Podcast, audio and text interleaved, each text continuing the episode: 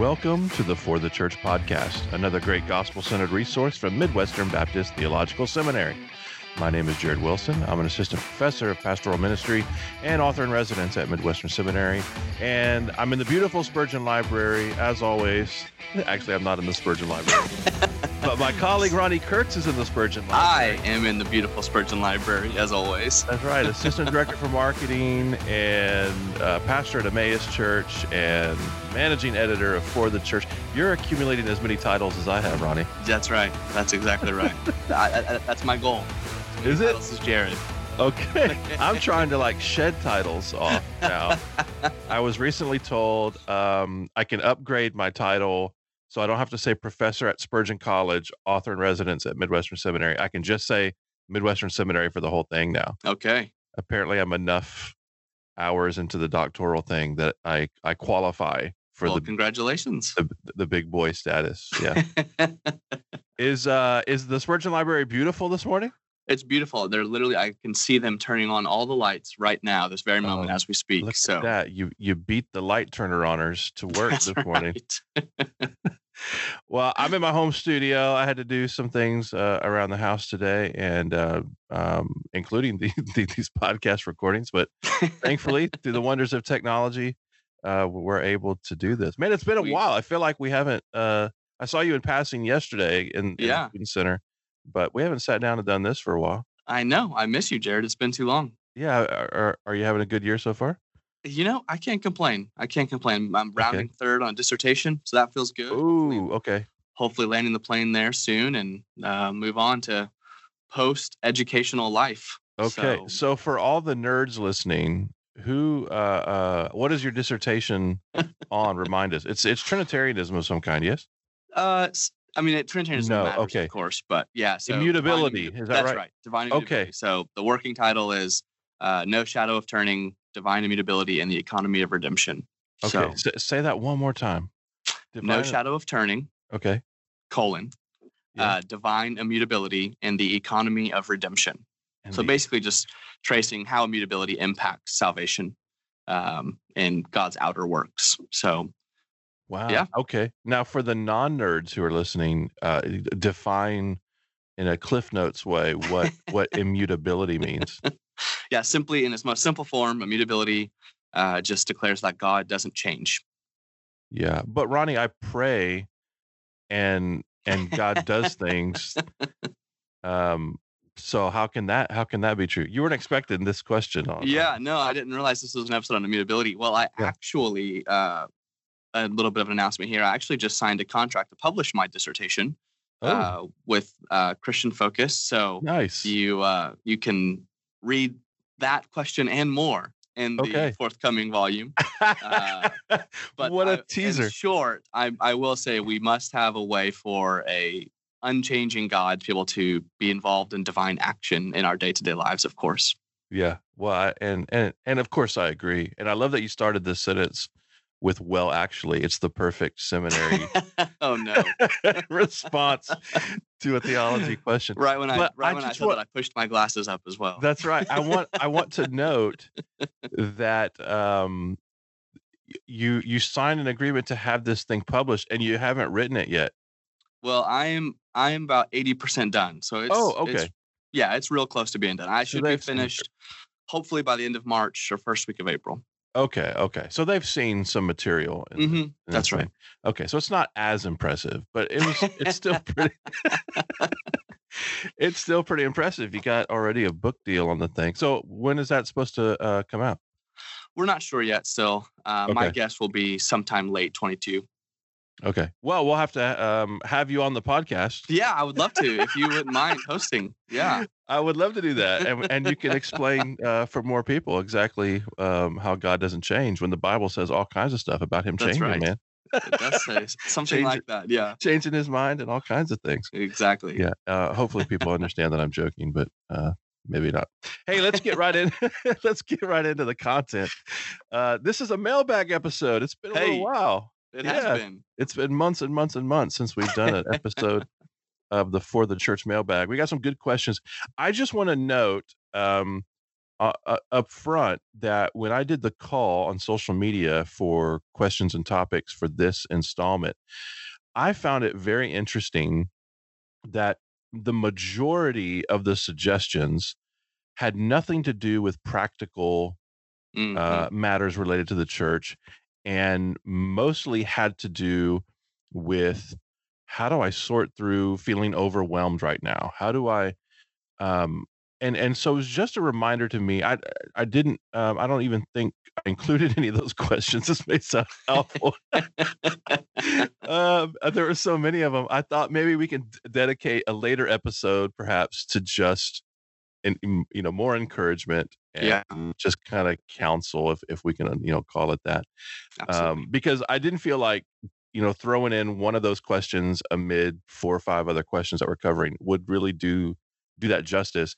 But I just found it notable um, and as a reminder to be praying for our church leaders um, because it was mostly pastors and a lot of it just had to do with i'm struggling i'm feeling overwhelmed um, how do i avoid burnout you know all these things. And certainly you know this this season this last year going on a year and a half now of of covid but everything else it's not just covid i think social unrest and political division and all kinds of things.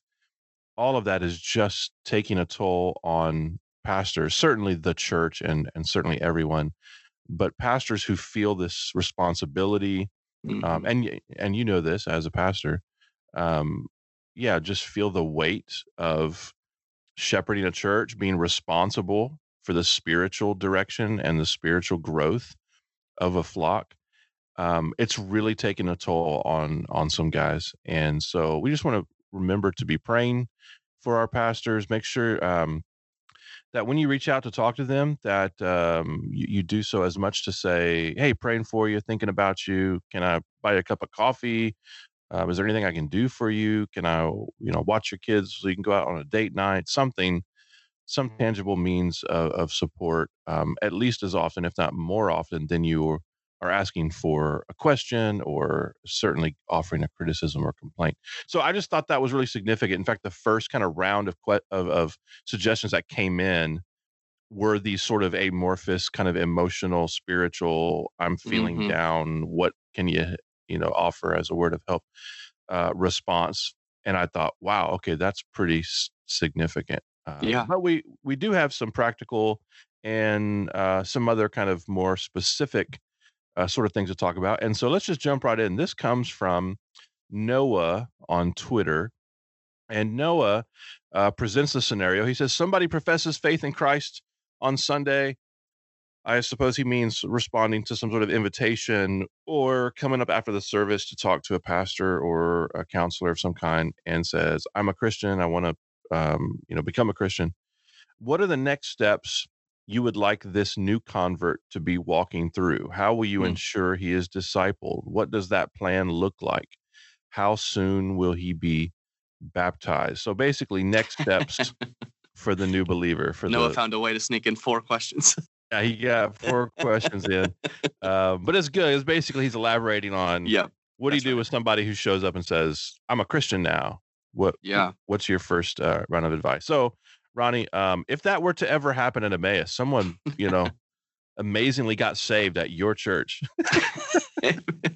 what they came up after the service. Uh. They said, uh, "I've I've received Jesus this morning," or or yeah, I've I've I prayed. I I want to know what it means to be a Christian now. Uh, what would you say? What's the counsel uh, for you guys? Yeah. Well, first of all, uh, great question. I I think this is an important question to think about. And uh, the step one is to rejoice, of course. Uh, we want to, you know, join the course of, of, of heaven and rejoice over this new brother or sister in the faith. And so I would want to want to celebrate with them. But with, to answer this question, I would say you kind of need one major caveat, and that this might seem contradictory. I don't think it's contradictory. I think it's more of a paradox than contradictory. But uh, I would say is think about this exact scenario and and plan an actual course of action for when it does happen. And at yeah, the so same you're not time, on your heels when it happens. Exactly. Yeah, yeah. That's right. Yeah. Don't want to be on your heels. And at the same time, I would suggest to hold that plan a little bit open handed since um, everyone's story is a touch different. And so have a plan so you're not on your heels and also have pastoral sensitivity and circumstantial wisdom to know that you can't treat every new convert exactly the same. It's just not that uh, cookie cutter in, in that kind of a way. So, uh, yeah, for us, first steps often involve um, a meeting with a pastor, and that typically happens pretty pretty quick. Uh, we want to to kind of ask some questions and um, see exactly what what where their heads at. And again, this is where if you where, where it's not always going to be the same depending on who it is, because you know if it's a brother or sister I have tons of history with, well, I'm I'm kind of privy to some of the information I would want to find out in that meeting. But if it's a brother or sister who you know, let's say circumstances I don't know them, never met them in my life, and now they've they've said, you know, as a result of your sermon or what have you, you I now believe in Jesus. Well, that's a that's a very different plan of, of action. But step one for us is to, is to meet with the pastor and, and hear some questions and then kind of get plugged in with a few other congregants uh, to be walking in the, the path towards baptism. And then at Emmaus, baptism is you're baptized into membership. So uh, church membership would be a, a, conversation and question we would be having along uh, this this whole path if baptism was was to come. But what, what, what about you? I'd love to hear your answer. Yeah, um, to me the the significant part here is the uh, is the is the baptism question, and I think it's a pretty common question. Um, and I I I think it's a matter of discernment because you know I think the the proper timing is that you neither rush nor overlong delay. You know, I don't think um, you know sometimes when we talk about um, you know, someone who's professing faith not being baptized immediately, some people think, well, gosh, like, you know, you're are, are you doubting their profession? Are you? Um, and and it can sound like that, but I do think, um, you know, you want to see evidence of uh, of genuine repentance in their life, uh, some testimony of the Lord's grace in, in in you know in their life, that they understand um, you know, the cost of discipleship, all of those sorts of things to, you know, to the best of their ability. However, I don't think it means you need to set up, okay, you need to go through these eight weeks of this or that or the other thing and have these kind of long drawn out hoops and, and, you know, bars to jump, you know, um, sometimes we make it, uh, um, you know, more complicated to get baptized than it was to get saved in the beginning, you know, to, actually come to Christ. Uh, say, well, Jesus may accept you, but you know, but we don't. Not, you know, not, not, quite yet.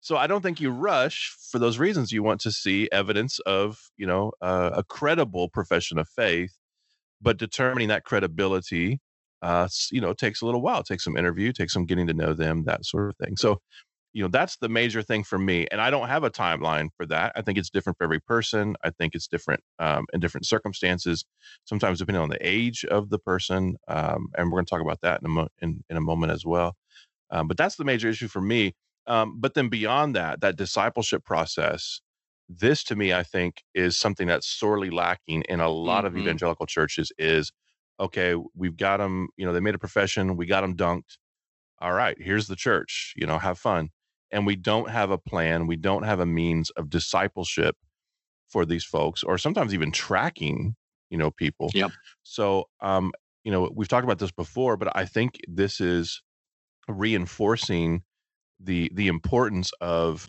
baptism being, you know, uh, simultaneous or synonymous with membership in the local church. It's not just like a second stage in the discipleship journey, membership now, then down the road from that, even when you're baptizing somebody, you're saying we are welcoming you not just into the Christian faith, but we are welcoming you into the covenantal uh you know brethren of this that's right. this local uh assembly. So you know you should have a discipleship plan for your church and therefore you should be making sure that this new member of your church is well integrated into that that that he's you know he or she is under pastoral care uh, that they're involved um, in whatever kind of community uh, structure you have in yeah. place, community groups or something like that.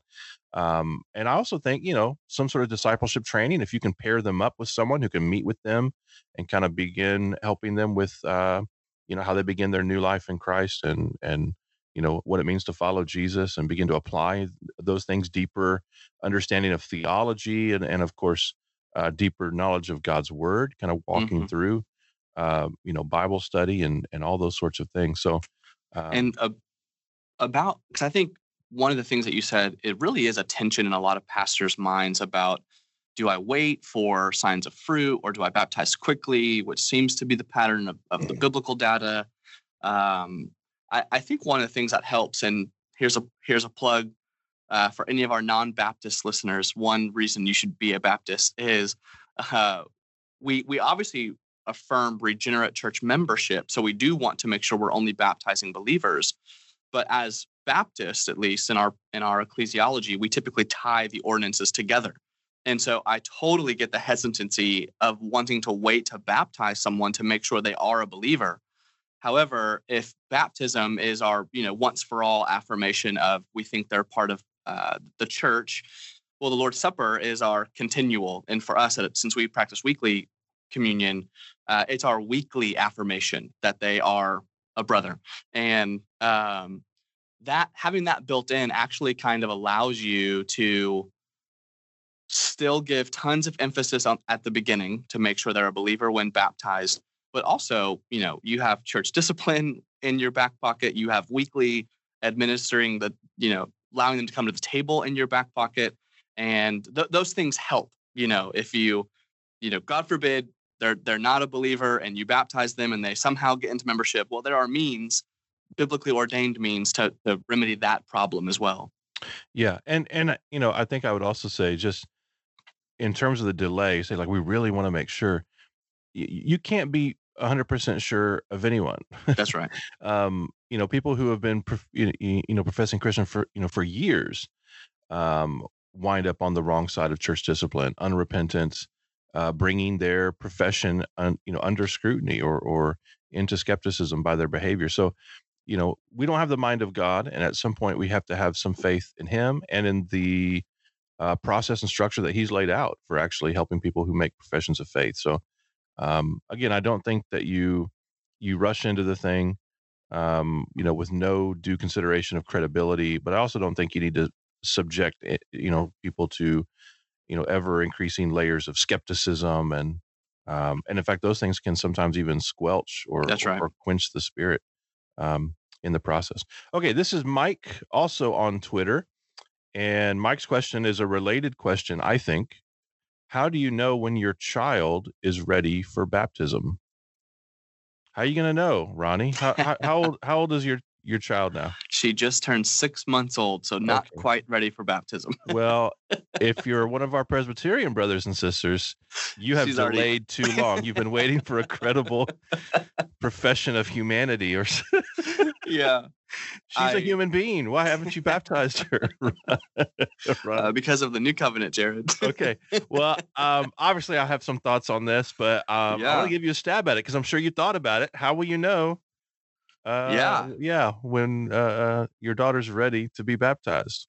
Well, I think the answer to this one is going to sound a lot like the answer to our previous question, right? Uh, if what we're after in baptism, at least in the Baptist concession, uh, uh, conception of, of baptism, if what we're after is a credible profession, a testimony of grace, as you said, well, that's what I'm going to be after in my children's life. I will say this is one of the reasons it's so good to walk in Christian community because I've been a dad for uh, just about six months now, and I have already seen the propensity to, um, you know, interpret everything my daughter does as the best possible thing she could have done. You know, so I'm I'm like one bad day away from interpreting like a goo or a guy into a credible profession of faith. So right. uh, she said uh, God. I know she did. and so it's good to have brothers and sisters who know you, know your children, are involved in their life as well, who can also testify hey, actually, I don't think you're misreading the situation. I think you really do.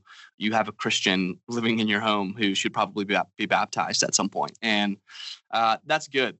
I will say this is it is a little tricky, and we've actually worked through this quite a bit at our church. Uh, is kind of the I think we've talked about this before, Jared. The the couplings that we see in the scripture that you don't want to break, and what I mean by that is is basically this: you have a pairing of confession of faith and baptism that seems to happen quickly. So that's one pairing. You have a pairing of baptism and being added to the number of a local church. So that's one pairing. And then you have the pairing of being a member of the local church and having the responsibilities rights and privileges of that membership. That's a pairing. And so think about that, how hard that pairing is when you have, you know, a parent approach a pastor with a six year old who right. they think, you know, this this is my son who's now a believer.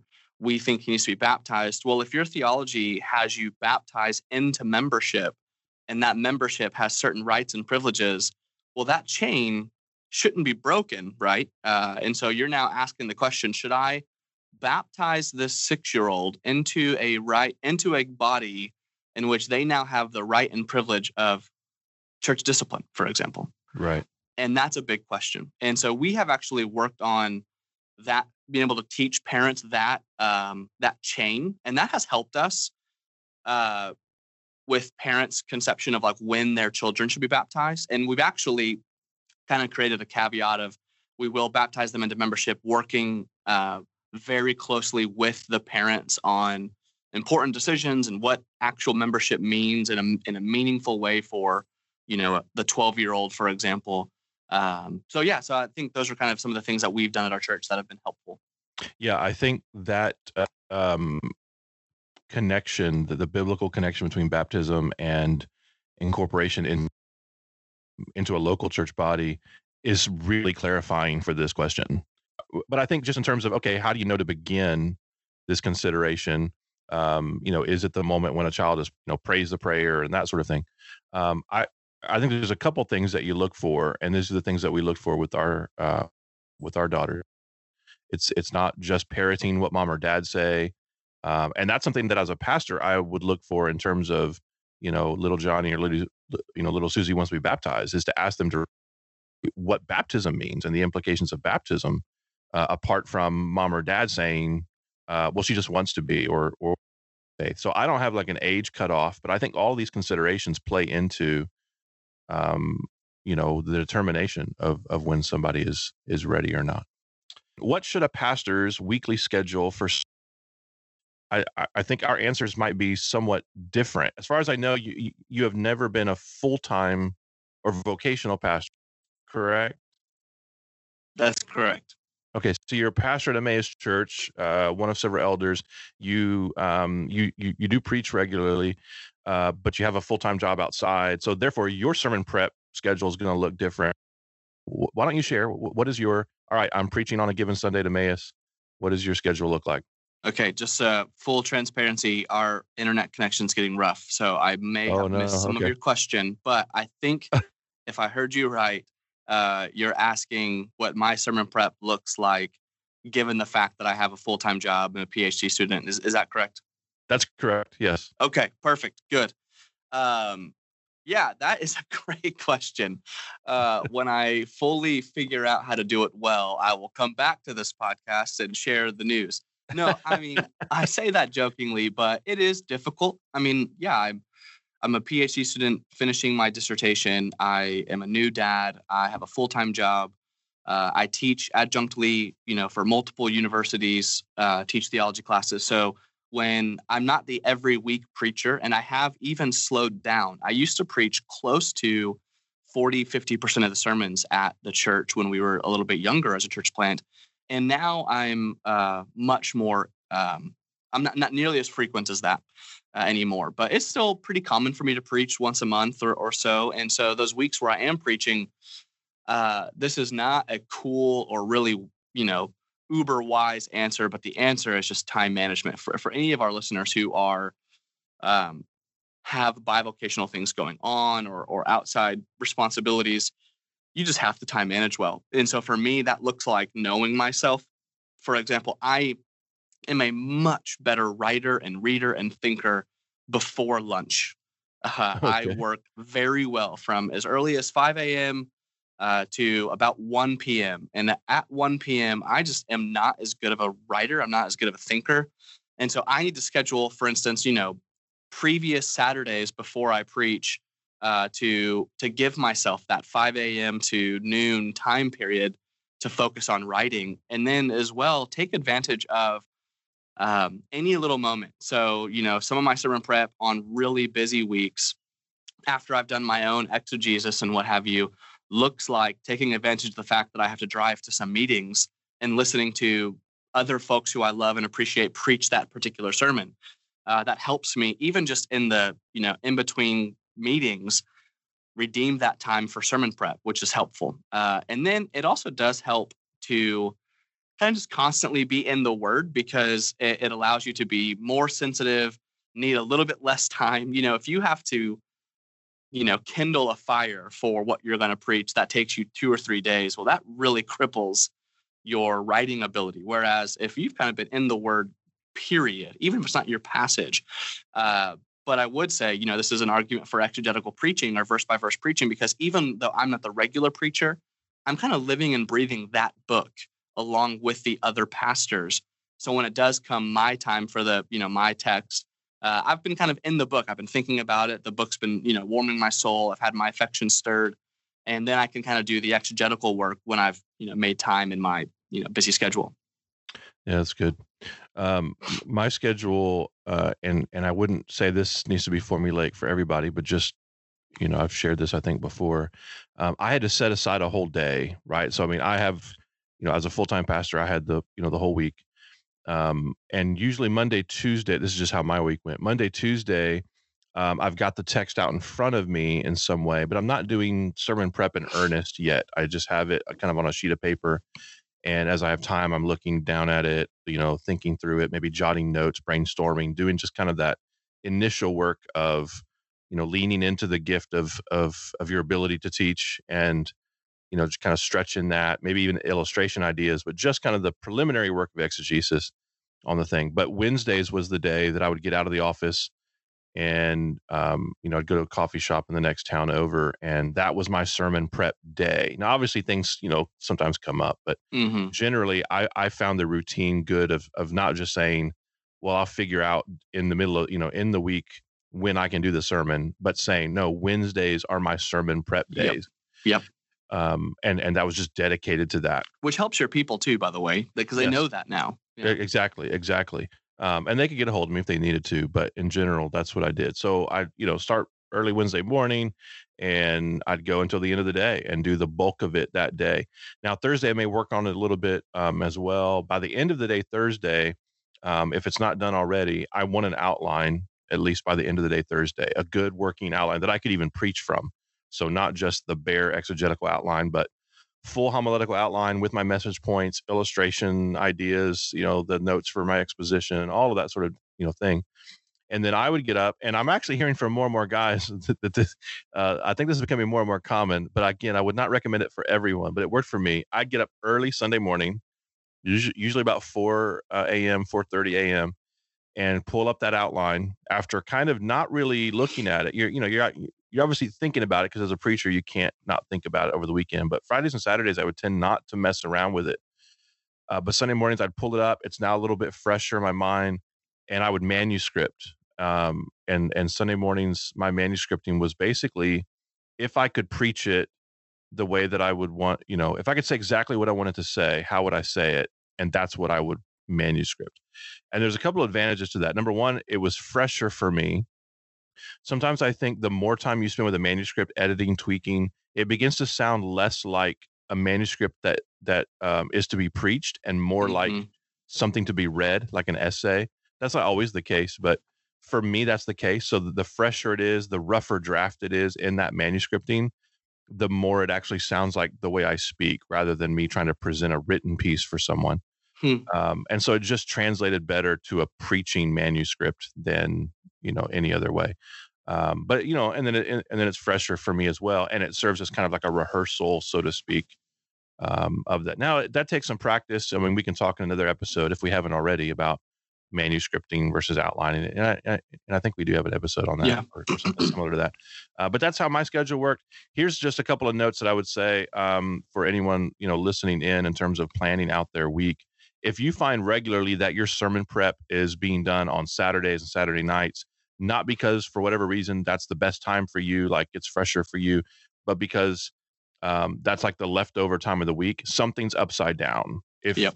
if the primary task of the pastor is is is prayer and ministry of the word, then the the preaching task should be preeminent for for your week, which means uh, it shouldn't get left over time or get or get pushed into the margins. You have to prioritize your sermon prep. And if your people don't understand that, then you need to somehow teach them and explain to them that this is super important that you prioritize sermon prep. The other thing that I would say is if you're regularly finding like you know um, that your sermon prep is taking 20 30 40 i mean it's like it, it's going on and on and on and it's eating up a whole lot of time um, and sometimes we're not helped by guys you know big time guys who say i spend 30 hours on a sermon or 40 you know whatever it is and you think good grief how you know the small church pastor who's a solo pastor or the only vocational pastor you know those guys may feel like i must be you know chump change because i, I you know i don't even have the time to put into that hmm um, I would say if you're spending that much time, um, more often than not, you're either trying to do too much in a sermon, uh, you're you're overcooking it, you know, in some way. Um, you're trying to make it like a running commentary or or some kind of commentary. Um, you know, so you're trying to do too much in the sermon, or or I would say, and this is worst case scenario, if this is a regular pattern, you're struggling um, you know, every week to figure out what you're, how you're going to say this and what you're going to say, and and it's just a just a slog, it may be that you're not gifted to preach. Um, now, some obviously some sermons are more difficult than others, some because some texts are more difficult than others, hmm and and and require more, or or you know for whatever reason. But if this is a regular pattern of just man, this is like pushing a boulder uphill every single time through mud, and uh, and it's just a weekly thing. Um, that may require some soul searching, I think, uh, on your part. So that's that's what we'll say about that. Um, let Let's go to Cody here on Facebook. Cody on Facebook wants to know how do you build a culture of theological interest in a church without being pretentious or losing your congregation's interest. So uh, I'm presuming uh, you're leading, you know, you're leading a congregation yeah. that aren't that don't have a a bent towards reading you know uh, robust theology or maybe you, you have a congregation um, as some of our brothers in in some rural contexts and and some urban contexts perhaps um, where you've got a great number of people who say i'm not really a reader. I don't really read and you're trying to cultivate in, an interest in good theology and and a culture of readership how do you do that without making it sound like christianity is just some kind of academic pursuit or or yeah or it's only for the intellectual types wow um, you're an intellectual type, Mr. Immutability Dissertation. How do you do this at Emmaus? And and I, you know, this is a good question because um, your church, as as uh, as my church is, is stacked with seminary students hmm and and has leaders that are uh, pretty well connected to the seminary as well, either grads or even current uh, uh, or ex or current uh, staffers um, or current students. How do you um, translate the spiritual benefit of being interested in you know interested in theology without it making it sound like you got to be some kind of seminarian type person? yeah well first of all i just love this question of course this is uh you know kind of red meat to a guy like me so uh thanks for asking it um Cody, say- Cody asked it. I did ask you. Yeah, thanks for asking, Cody. Uh, you're a much better question asker than Jared, anyway. I, I would uh, kind of ask for permission to speak out of both sides of my mouth, and and here's what I mean by that. I would first say, you know, if if your congregation is very new to kind of theological inquiry and just thinking, you know, deep things of God in general, it does help to connect the you know any kind of intellectual endeavor towards their actual lives. So, you know, if you're trying to get them to contemplate who God is, you know, in his attributes or something, um, well, why does it matter that God is unchanging, for example? Or why does it matter that he is, you know, not composed in parts? How, that that's a really abstract concept. And so why does it matter for me to affirm that, you know, God it has life in himself and is not contingent on another or, or, or whatever, pick your attribute. Um, kind of connecting theological inquiry towards worship is is really helpful uh, or, or even connecting theological inquiry towards the, the practical realities of their life is really helpful now i want to speak out of the other side of my mouth because i often fear that we have made theology overly pragmatic and have lost the ability for simple Christian contemplation as a means in itself. And I, I think we've even been warned against that. And, and I just want to kind of win the day back for uh, contemplation. And so, once out of my mouth, I want to say connect theological inquiry to their real, practical, everyday life. Help them see how a big vision of God can make them better at their vocation. And at the same time, help them forget pragmatics and just develop the the desire to sit at the feet of a magnificent God and just stare at him and contemplate in with Christian wisdom and and Christian means contemplate this grand God and and know that it's okay to you know get lost in your head as it were when the thing we're losing ourselves to is the Lord. And I, I, think those two things, connecting to practical worship and or connecting to practical everyday life, and then connecting to worship, those really help congregants see uh, this actually matters. You know, loving the Lord with my mind is an imperative and that I should obey. Yeah, that second uh, component I think is really key as well because churches don't get excited about what leaders tell them to be excited about they get excited about what you are evidently excited about That's your right. your affections are as formative for them if not more so than uh, your instructions to them Absolutely. so um, if if you are demonstrating the um, yeah uh, the how theology leads to doxology or the connection between theology and doxology in in just your own presentation of this stuff um, showing the awe that can be produced by the reading or contemplating of, of you know the deep things of God. Um, that will begin to kind of communicate and, and begin mm-hmm. to shape your your congregation. Um, but I just want to put a word in here also for just the steady plotting of of gospel centered preaching and teaching. Um, Jonathan Edwards, in his uh, distinguishing marks of a true move of the Spirit of God, says that a, a, a renewed interest in theology and doctrine is one of the marks of revival. Mm-hmm. And and so I I think sometimes um, you know we we need to be um, encouraging this and training our people in it.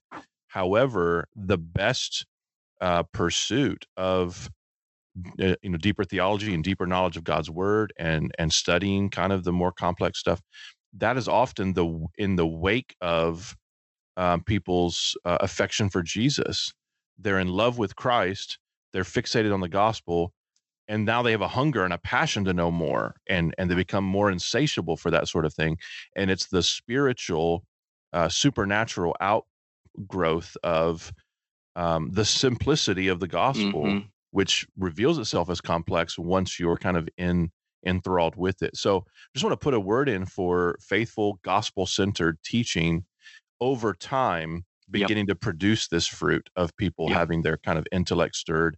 They want to mm-hmm. love the you know the Lord with all of their mind more and more naturally, which is to say supernaturally, because of uh, the centrality of the gospel and their enthrallment with the finished work of Christ. So yeah, um, this yeah this is good uh, uh, some good stuff here. Um, we've got some other questions. I'm going to save them because uh, we're running a little long here. Yeah. Um, but man, it's been good talking with you. Of course. Yeah. Good to see you again, Jared. Yeah. I'm going to go uh, put my pre order in for what was it? No Shadow. What was it? no Shadow of Turning. Yeah. No Shadow of Turning. Oh, okay. Yeah. Good biblical. That's no right, Shadow yeah. of Turning. Um, I'm looking forward to that, brother. Uh, and I, I, hope you have a great week. I hope all of our listeners are having a great week. As always, if you enjoy the podcast, please share us with your friends. Give us a good review on iTunes. I haven't checked the reviews lately.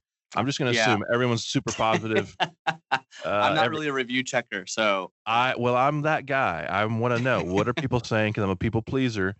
Um, but then if they don't like it, I don't care about pleasing them. But there you go. but if you do like it, hey, uh, you know, give us a good review on iTunes, Amen. Spotify, whatever platform, wherever you listen to your favorite podcasts. And as always, may Jesus be big in your church. You've been listening to the For the Church podcast, hosted by Jared Wilson, found online at ftc.co. This resource is brought to you by Midwestern Baptist Theological Seminary in Kansas City, Missouri, where we train leaders for the church.